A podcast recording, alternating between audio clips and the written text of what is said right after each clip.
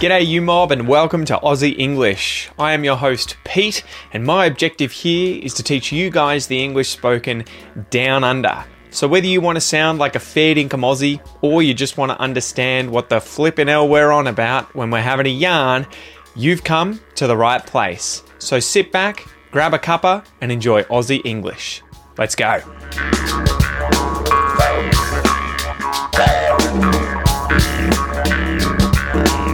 G'day, you mob. How's it going? Welcome to this episode of Aussie English, the number one place for anyone and everyone. Hopefully, that includes you wanting to learn Australian English.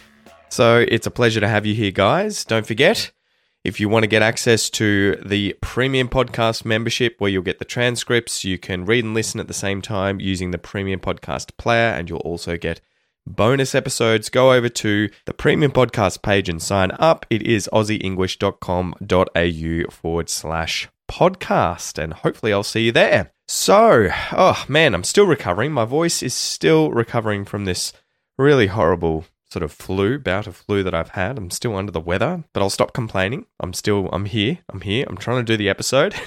uh, it's my second attempt, guys, so I'm trying to stay positive. Anyway, today we're going to go through a question, we'll go through a joke, we'll then go through the expression close but no cigar, some examples where it came from, a pronunciation exercise, and then right at the end, I'm going to tell you about an Australian film that I love called Storm Boy, and we'll do an exercise using a clip from that film. So today's question comes from pranksy.prod, who asks Do you guys down under use g'day even if it's the evening? So, g'day. G'day is a standard Aussie greeting we use here. It's short for good day. But when we use this, we don't really think about time of day.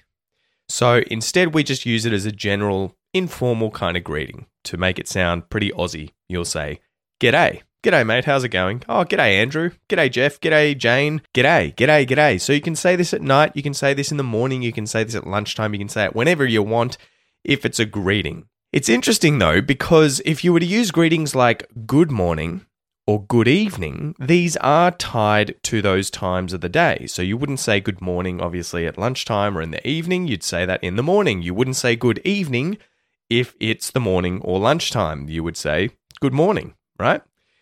But ironically, good night is actually a way of us saying goodbye. So, say you went to a conference, it's in the evening, you're giving a speech, you might say, Good, e- good evening, ladies and gentlemen, right? Good evening, good evening. But then at the end, you might say, oh, good night, or I wish everyone a good night. And it's a way of saying goodbye. And we can also use this when putting someone to sleep or going to sleep. So if I put my kids to sleep, I might say, good night, kids. And they might say, good night, dad. Right? So you can also use it for going to sleep. So it is pretty interesting the way that we use good day, g'day, uh, good evening, good morning, good night. Uh, it's just, yeah, it's interesting that they're not all used in exactly the same way based on the words day, night, morning, and uh, evening. Okay, so let's get into today's joke. So today's joke is What does an angel use to light his or her cigarette? What does an angel use to light his or her cigarette? It's weird. I don't think. How do angels have sexes, right? How are they male or female when they've never been a real life person, right? So they don't really have any use for their genitalia. So how are they female? Of anyway, we're getting off track. What does an angel use to light his or her cigarette? A match made in heaven. Ooh, a match made in heaven. Do you get it? So a match is a short, thin piece of wood or cardboard used to light a fire so that you can say light your cigarette or start a fire, right? You have a match. You use a match. But a match can also mean a pair right? A combination of things. And a match made in heaven is the idea of a relationship or connection between two things being perfect. So it could be two people. This couple is a match made in heaven. You know, my wife and I, we feel like we're a match made in heaven. Peanut butter and jam may be a match made in heaven as well for some of you people out there. My son at the moment has Vegemite and jam on his toast. Ugh, so gross, but he loves it. He thinks it's a match made in heaven. So, what does an angel use to light his cigarette? A match made in heaven, right? So the idea here being that it's a match that was created in heaven, but it's also a pun with the phrase a match made in heaven. All right. So, hopefully, you see how that ties into today's expression close but no cigar, right? A cigarette and a cigar. Today, we're going to go through this expression. We'll go through the words in it. I'll then tell you what it means, where it came from, and then we'll go through some examples. So, close. Close. Close, in terms of a competitive situation, involves only a small margin between the winner and the loser. So, it was very close. Um, one nearly won, the other one narrowly lost. One almost lost, one almost won. It was very close, right? The fight was really close between the two boxers, but only one was the winner. Close. It was very close. But, but is used to introduce a phrase or clause contrasting with what you have just mentioned. I need to go to the dunny, but I can't find one anywhere. I need to go to the toilet, right? I need to go to the dunny. That's some great Aussie slang. I need to go to the dunny, but I can't find one anywhere. But I can't find one anywhere. No. The word no means not one, none, right? Not a single one. No.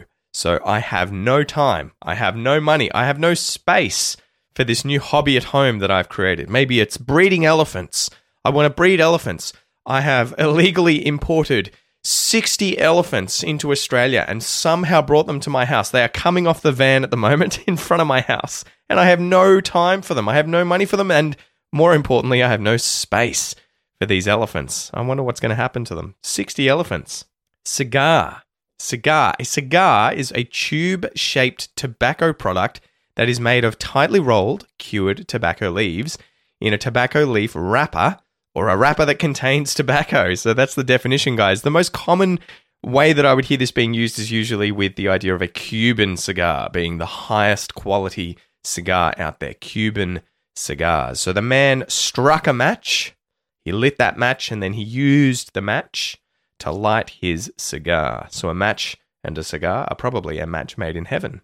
So the expression, guys, close but no cigar, it's one of these ones in English where it's kind of difficult to work out what it means based on the words in the expression, but it's used to say that a guess or an attempt or something was almost right or it almost happened, but just didn't, right? So there was an effort that was almost sufficient but just missed out. And it's interesting. I looked up the origin of this expression because it is one of these peculiar ones. You know, where does why cigar?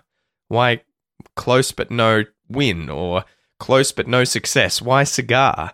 And cigarcountry.com had the answer saying it originates back in the 1920s when carnivals would hand out cigars as prizes. These games were obviously targeted at adults and not children, Carnival games were very difficult to win, and the stand owner would simply shout out the phrase when the player miserably failed to win.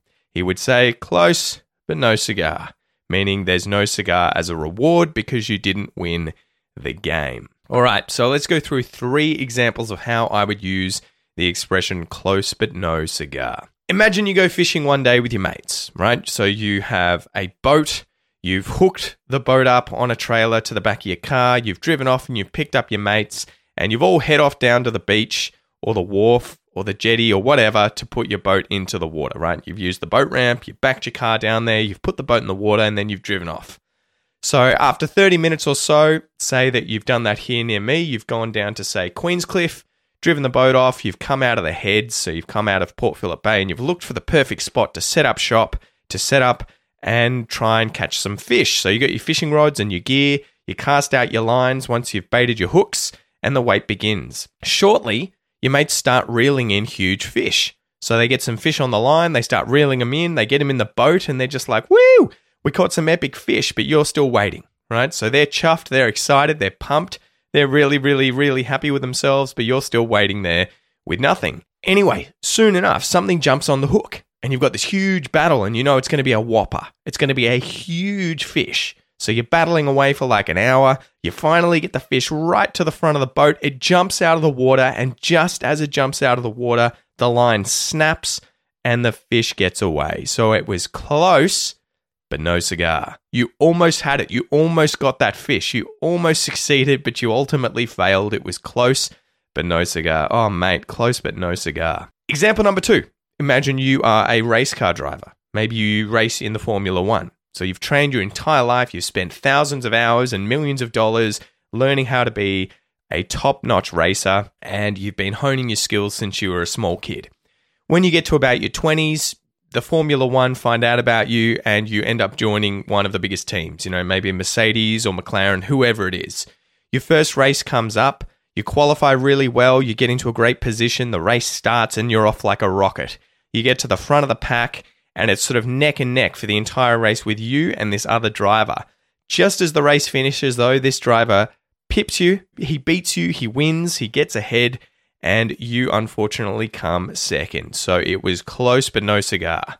You know, not that second is anything to sniff at, you know, not that it is anything to be ashamed of, but you ultimately wanted to come first, but you didn't come first. It was close, but no cigar. Example number three Imagine you've gone to a carnival with your friends and your family, right? Maybe I've taken my kids and my wife there. I want to go on a few rides, maybe a roller coaster or two. I want to eat some of the food and I want to play some of the games. So, you know, I might get on a few of these roller coaster rides maybe after I've eaten some of the food and then I uh, feel like I'm going to puke. So I get off the rides. I'm like, screw that. I don't want to throw up. So I'm going to go play some of these games. You guys go and have fun with that. I head over to one of these games and maybe it's the one with the clown heads where there's these sort of like porcelain painted clowns that turn from side to side with their mouths open. And your job is to try and throw a ping pong ball through the mouth. And if you get it through, you win a prize. So you get like three shots or something. First, I throw one and I miss. Second one bounces off the clown's head. And then the third one goes into the clown's mouth, but then bounces out.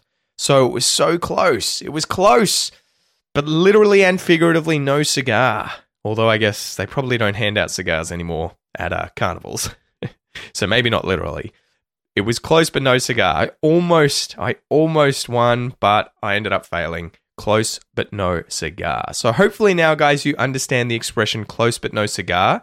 This is used to say that a guess or an attempt at something was almost correct, that the effort that you put in to do something was almost enough, but ultimately you didn't succeed, you failed. Close but no cigar. Okay, so now it's time for a little pronunciation exercise for you guys to work on your Australian pronunciation. So just listen and repeat after me. You ready? Let's go.